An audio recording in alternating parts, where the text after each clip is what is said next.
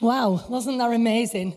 I found the title of that very interesting. It's called Lost in Light, and it sounds very contradictory, doesn't it? How can anybody be lost in light? Can there be such a problem as too much light? And for those of you who wonder what it was all about, it wasn't just a compilation of pictures of the sky, but it was actually showing you what exists when you get rid of all the artificial light that's around in the world, and it actually shows you the natural light that you would see if only we would um, have, a, have a look. Um, you could see that uh, the Milky Way at the end was so incredible. Look at that picture, it's just incredible. And apparently, uh, a few years ago, there was a big um, uh, blackout in California, um, and people were phoning up. Um, whatever, whoever, the radio stations or whatever, saying, What is this big thing that's in the sky looming over us uh, that they'd never ever seen before? And it actually was the, the stars, the constellations, that they were thinking there was some sort of um, um, Independence Day alien invasion or what have you. But that just shows you what most of us never see. It's quite amazing, isn't it? So, we want to introduce tonight the fact that there is a dark side to light uh, and there is a light side to dark. That's quite an interesting uh, phrase, isn't it? It seems that both naturally and spiritually we embark on a mission to eradicate darkness, uh, but it's actually to our peril. Um, there are endless amounts of teachings, religions, spiritual and motivational uh, uh, speakings and, and organizations that all revolve around seeking light and accepting light because we associate light with God and what is good. And most of the time, we associate darkness with what's evil and, and what is the devil. So even in Christian circles, we find that everything thrives on separating good from bad and light from dark. And darkness has become synonymous with sin and with blindness and with death. And in fact, a darkness disability seems to haunt us all, how we get rid of the darkness. So, our fear of darkness causes us to, reduce, uh, to introduce something called artificial light. And that's what you were seeing on that clip this, uh, just now. So last week we talked about our distorted definitions of love. And these are often the artificial lights that we put in place to guide our way. They direct our choices in life, and we all operate by the light of the understanding that those definitions give us. But can you believe tonight that that light can sometimes be darkness? Some of these compensatory measures that we employ to go the direction we desire uh, our ego, our pride, our anger, our concocted solutions to our problems, uh, our self love, our instant gratification, um, what we think we need to survive, these can all appear as light. But there's a scripture that says that there is a way that seems right to man, but ends up in the way of death. Now, you'd think that uh, if, if it was a way that seems right, it's because there's some light on it, and you think, well, it's right because I can see my way. But it actually, it can be uh, what we've introduced is artificial light. Now, what we want to bring you to tonight is quite interesting because uh, what they found uh, very clear in uh, in, in science and in psychology is that the human body can't do without darkness. Now, that's quite amazing. You think, no, get rid of darkness, try and get rid of it all. We want to live in light. But in fact, we need darkness to survive. Now, uh, we are impacted so much by artificial light because there are certain things that only happen to our bodies when it's dark. Now, I find that really interesting. And can you believe that if you, after it becomes dark at night, if you start putting on lights, every every light that you put on, it's actually stopping your body from doing something that it can only do in the dark. So your cells repair themselves, your, your bones repair themselves in the dark. And the moment you put light on, it actually stops that process. And then we wonder why we start to not be very well. So we need the darkness for that. Muscle and bone repair won't take place. And what's another thing that's amazing? We all think that we need to be excitable and happy and, uh, uh, and jumping around. But you see, the adrenal gland that sends this adrenaline will keep sending it and keep sending it while ever there's a light on. Now, no wonder we have high blood pressure and no wonder we, we think we're going to collapse. It's because the very uh, things of nature created that we might be able to just rest and those things uh, might uh, need to be fixed. So, artificial light is actually known as a stressor um, b- because it's actually telling the body all the time to keep going when it should be resting. So, it has been said that we are hampered more by brilliance in the sense of light than our ancestors were in the dark. We make ourselves ill with too much light. Worse still, we take all creation with us, making the whole planet pay for our fear of the dark. Artificial light is not the same as the sun, moon, and stars. It harms migratory patterns of birds, the reproduction of nocturnal animals, as well as the pollination of plants. We fear if we have no light, how will we find our way? So we insist on introducing artificial light to our lives, yet it leads us in very different directions. But the darkness is not dark to God. The night is as bright as the day. And as we saw at the beginning, the original means created long ago to navigate our world in the darkness still exists if we are willing to turn off the lights and let our eyes adjust to see the real light that will light our way and lead us home.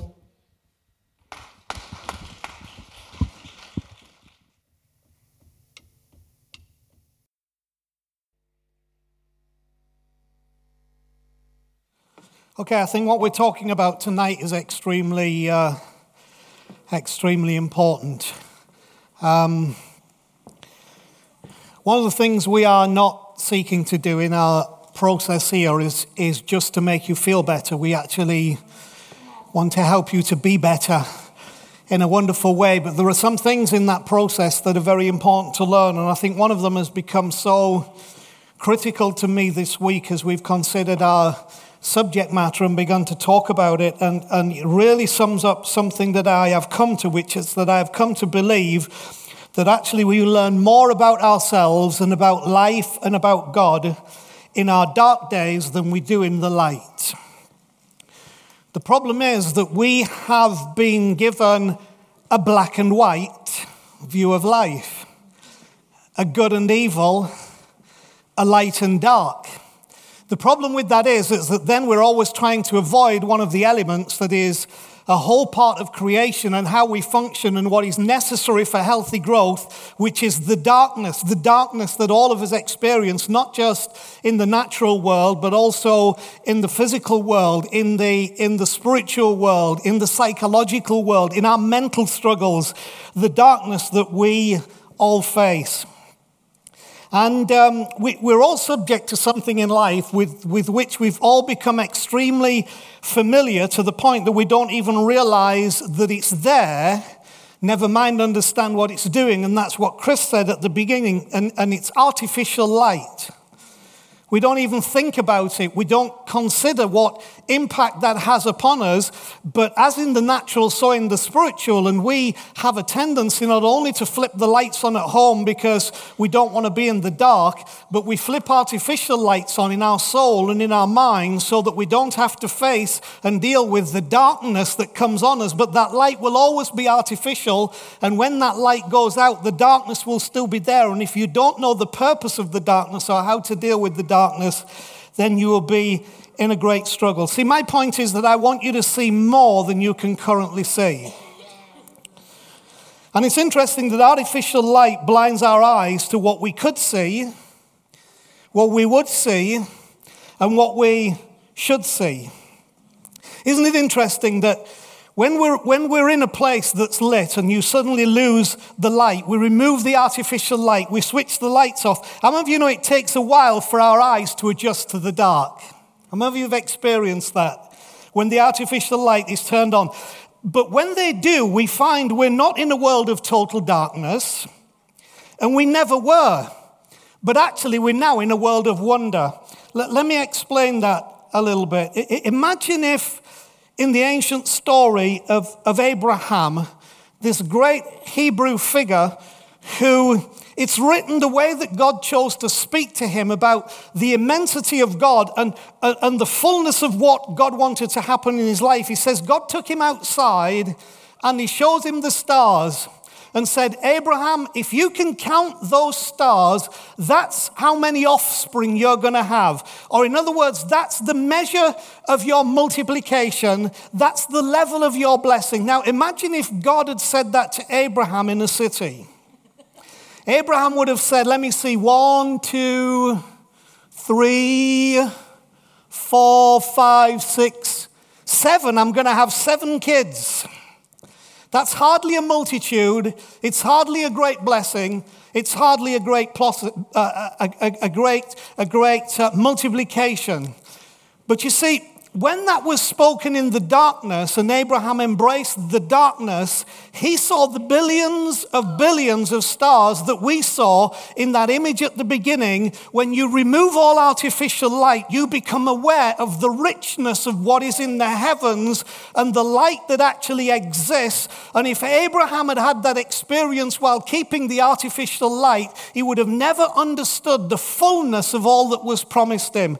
The problem is that most of us view life, ourselves, and God under an artificial light of the way we see the world because we're afraid of darkness because we think darkness is our enemy. But you see, it's in darkness that you become aware of the greatness of all that is happening around you, of what you can see and what you should see. Artificial light causes us to become distracted into a contracted version of life.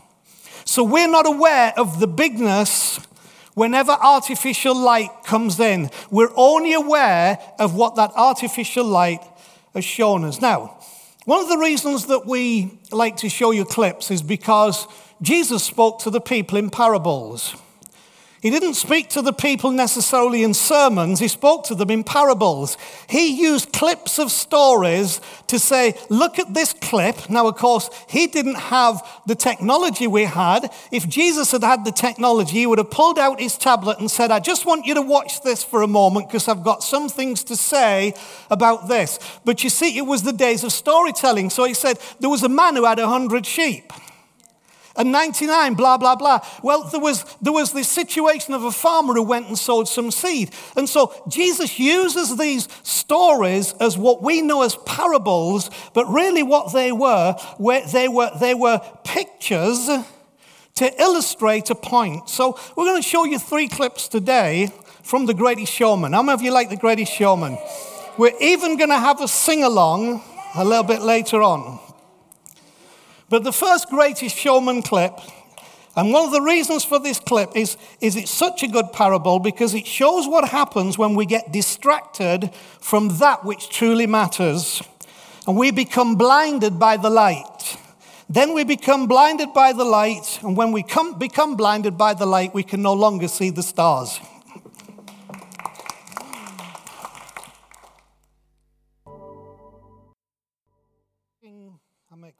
There, expecting you to give the sing along some welly in a little bit. Um, interesting verse this from, from the Bible. There's a way that seems right to a man, but its end is the way to death. Um, I, I think that that really is giving us some context on the artificial light that we bring into our own environment, into our own circumstances, into our own life that makes us to, to causes us to make decisions that, that actually those decisions at the time seem to be the way to fulfillment, the way to get everything that we want, but actually what they finish up doing is bringing destruction to our own life, destruction to others around us, and, and getting us off track. What's interesting about artificial light, just talking about it, is that it's not a naturally occurring phenomenon.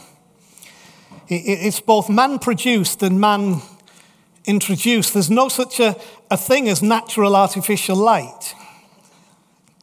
It's not something that comes from nature. It's not something that, that should be part of our lives that's ever going to bring us health. It's something that, that we have introduced again because, because we, we struggle with to put a context on, on darkness in, in our own life and in our world.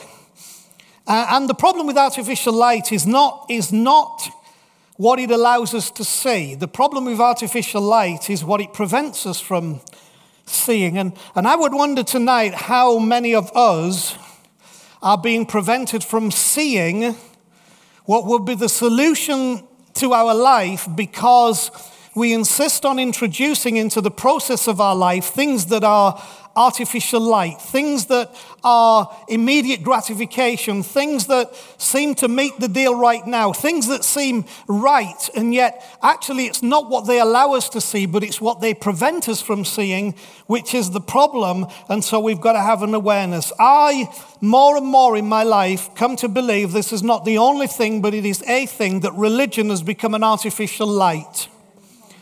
I believe to some degree that Karl Marx was right when he said that religion is the opiate of the people. What he meant was that too many people go into the environment of faith and belief that becomes an institutionalized religion that does the same thing to the person as opium does as a drug. Now, remember at the time, opium was the major thing. It was before the heroin and everything else. Opium was the, the drug.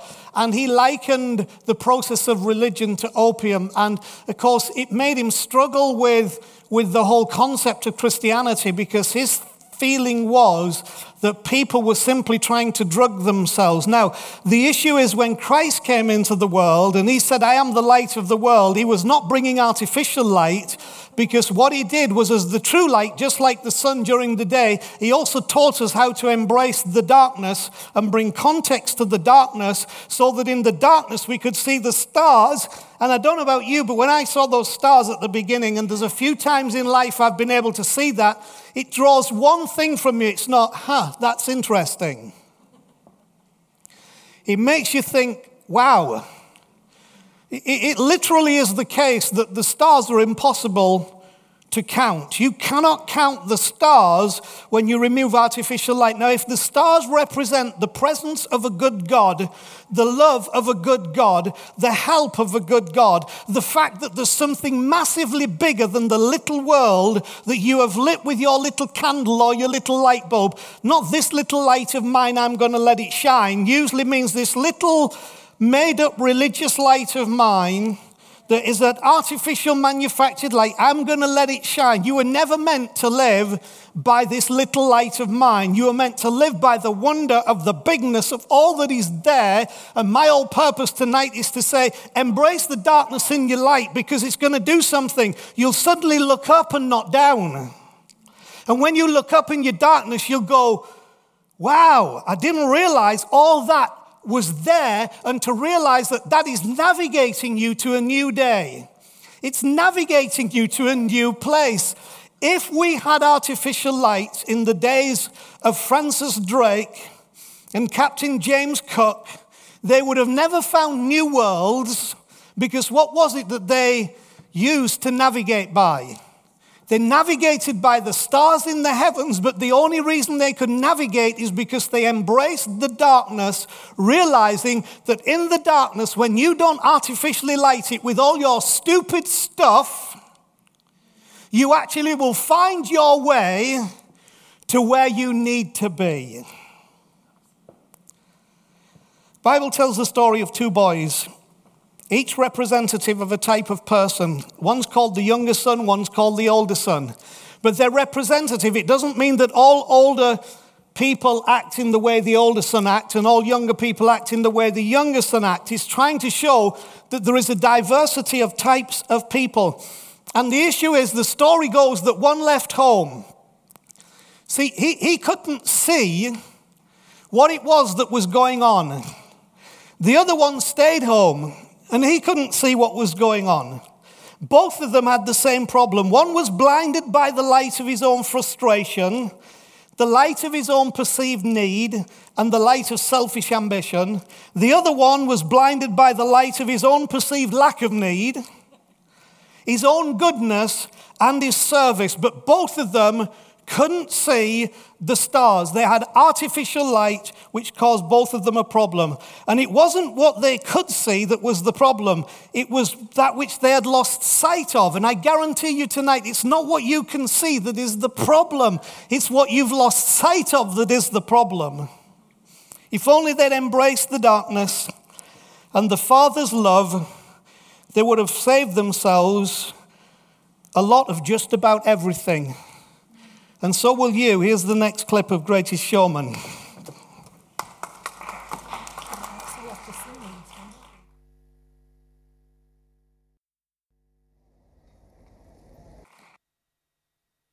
And one of the great significances to me of the what we would call the gospel message is that there is a place called home. And um, I think that's got very little to do with, with a place called heaven.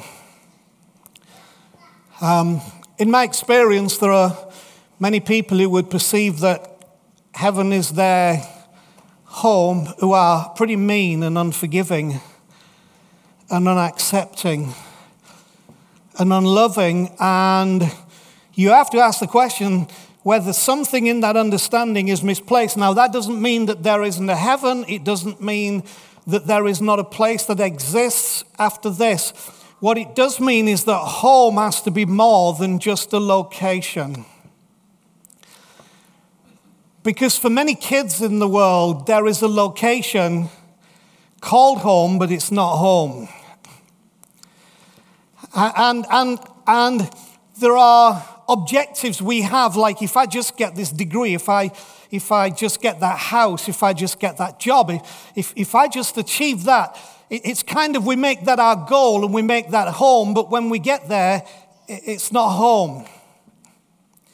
And the whole issue of these two boys that are talked about in Luke 15 was that the one who stayed in the system had no sense that this was home. All he was full of was bitternesses and unhappiness and injustices.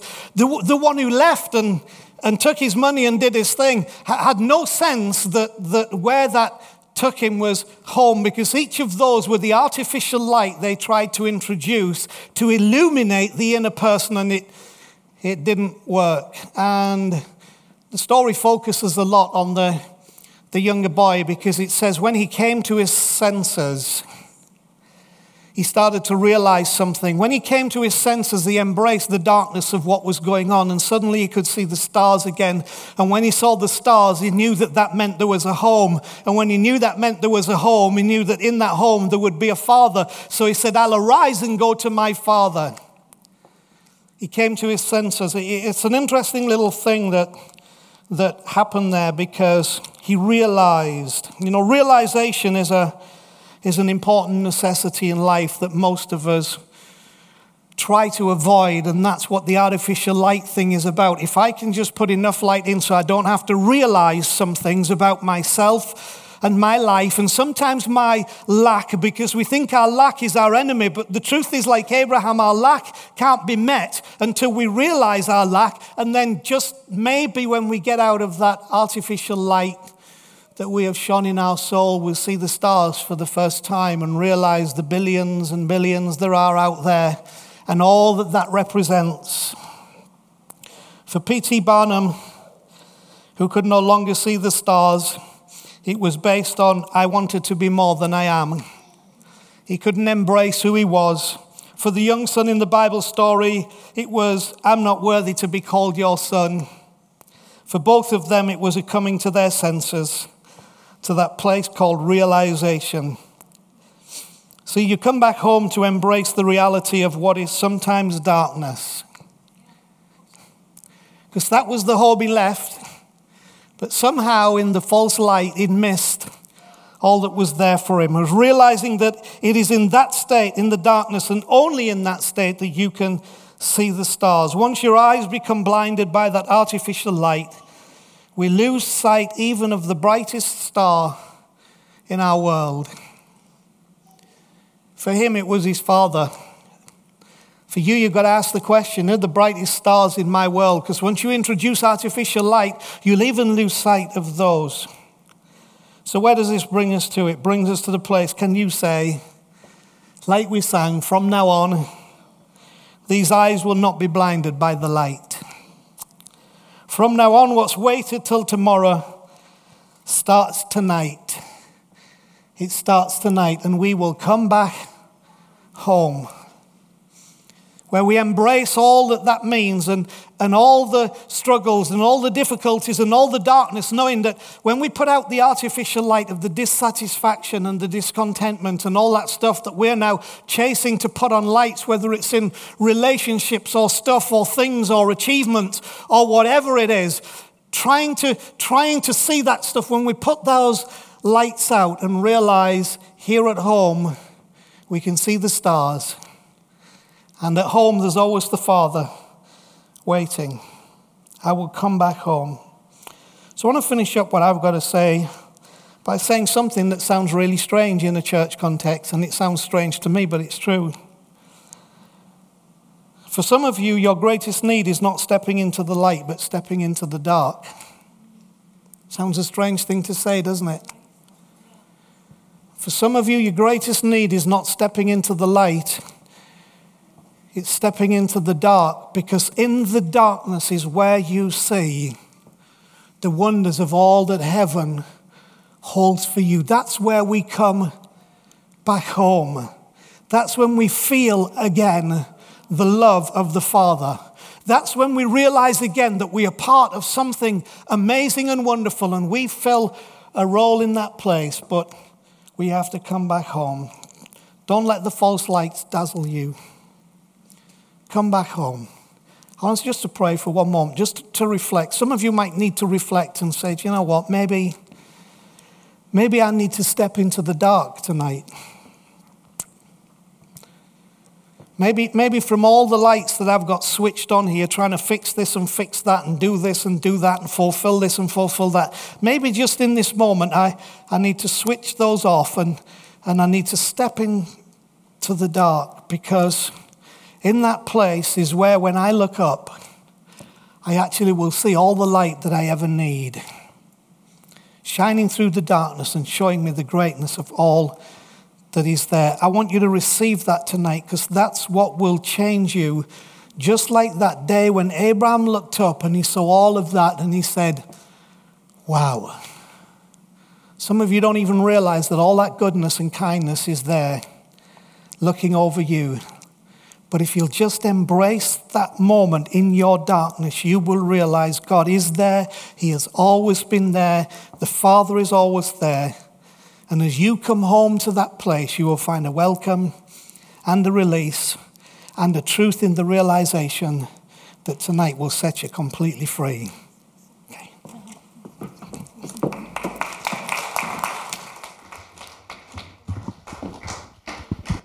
Just before we move on to the very last um, clip that we've got for you, I just want to take a minute. Um, we have no cue without you basically tonight, but I'm going to be it right now. Um, some of you might think, what's all this been about? Because I don't get it. You know, darkness, artificial light, and all of this. On the 21st of June, it will be 15 years uh, since I basically followed what was an artificial light. And it took me to a place that was incredibly uh, horrible, just like the story of the young lad that we read regularly and the story of the prodigal son, and he ended up at a, a pig trough. That was 15 years ago. And uh, at the time, it didn't seem artificial to me. It didn't seem a problem.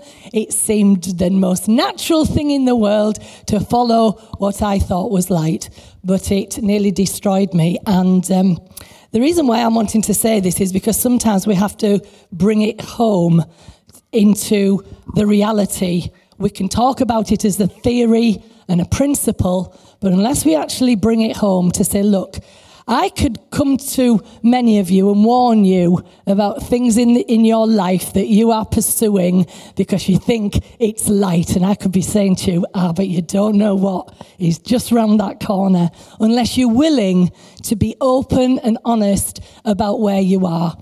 And I'm saying this tonight not because I want to be. I don't, know what the word is, sensational or anything, uh, or, or try to makes something more than it is. I hope you understand. We hadn't planned on saying this, but to me, it came just very much there as I was sat there saying that we don't, as a church, tell people where they're going wrong or this, that, and the other. We leave that for people to have their own journeys. But there are times when I look at um, the, the film, for instance, about the little turtles, and you, you see that story and you actually see the, uh, the truth of it, and you realize what we are being warned about the wonderful moon and the stars will direct those little things back to where they're meant to be, and they will live and they will carry on with their lives. But if something gets in the way, they get disorient, uh, disorientated and taken off track. And sadly, while that was an awful thing to show, but it ends in death. And we don't want that for anybody in this place tonight. We want there to be life. And like Anne said, it's often found if we're just willing to recognize that some things that we're following is artificial. So I hope that's helped somebody tonight. I mean, if, if anybody wants to talk to me, I'll be open and honest about detail, but that's not always necessary. Sometimes what we need to do is, like Anne said, just own the, the thing uh, that, that we knew t- took us astray and actually realized that we can come back home. And let me just say, as a very wonderful, um, uh, positive thing, just as the the boy came home to his father, and his father was waiting, arms wide open, uh, to welcome him home without any explanation required, without any uh, issue of having to be sorry. That, that's what happened to me. It was that. It was absolutely marvelous. And although it took a while to heal because there was some damage done, there was absolute forgiveness and, and arms open wide. And this is really the next clip because what you see here is just the end of the story. And then we'll take it home. Thank you, everybody.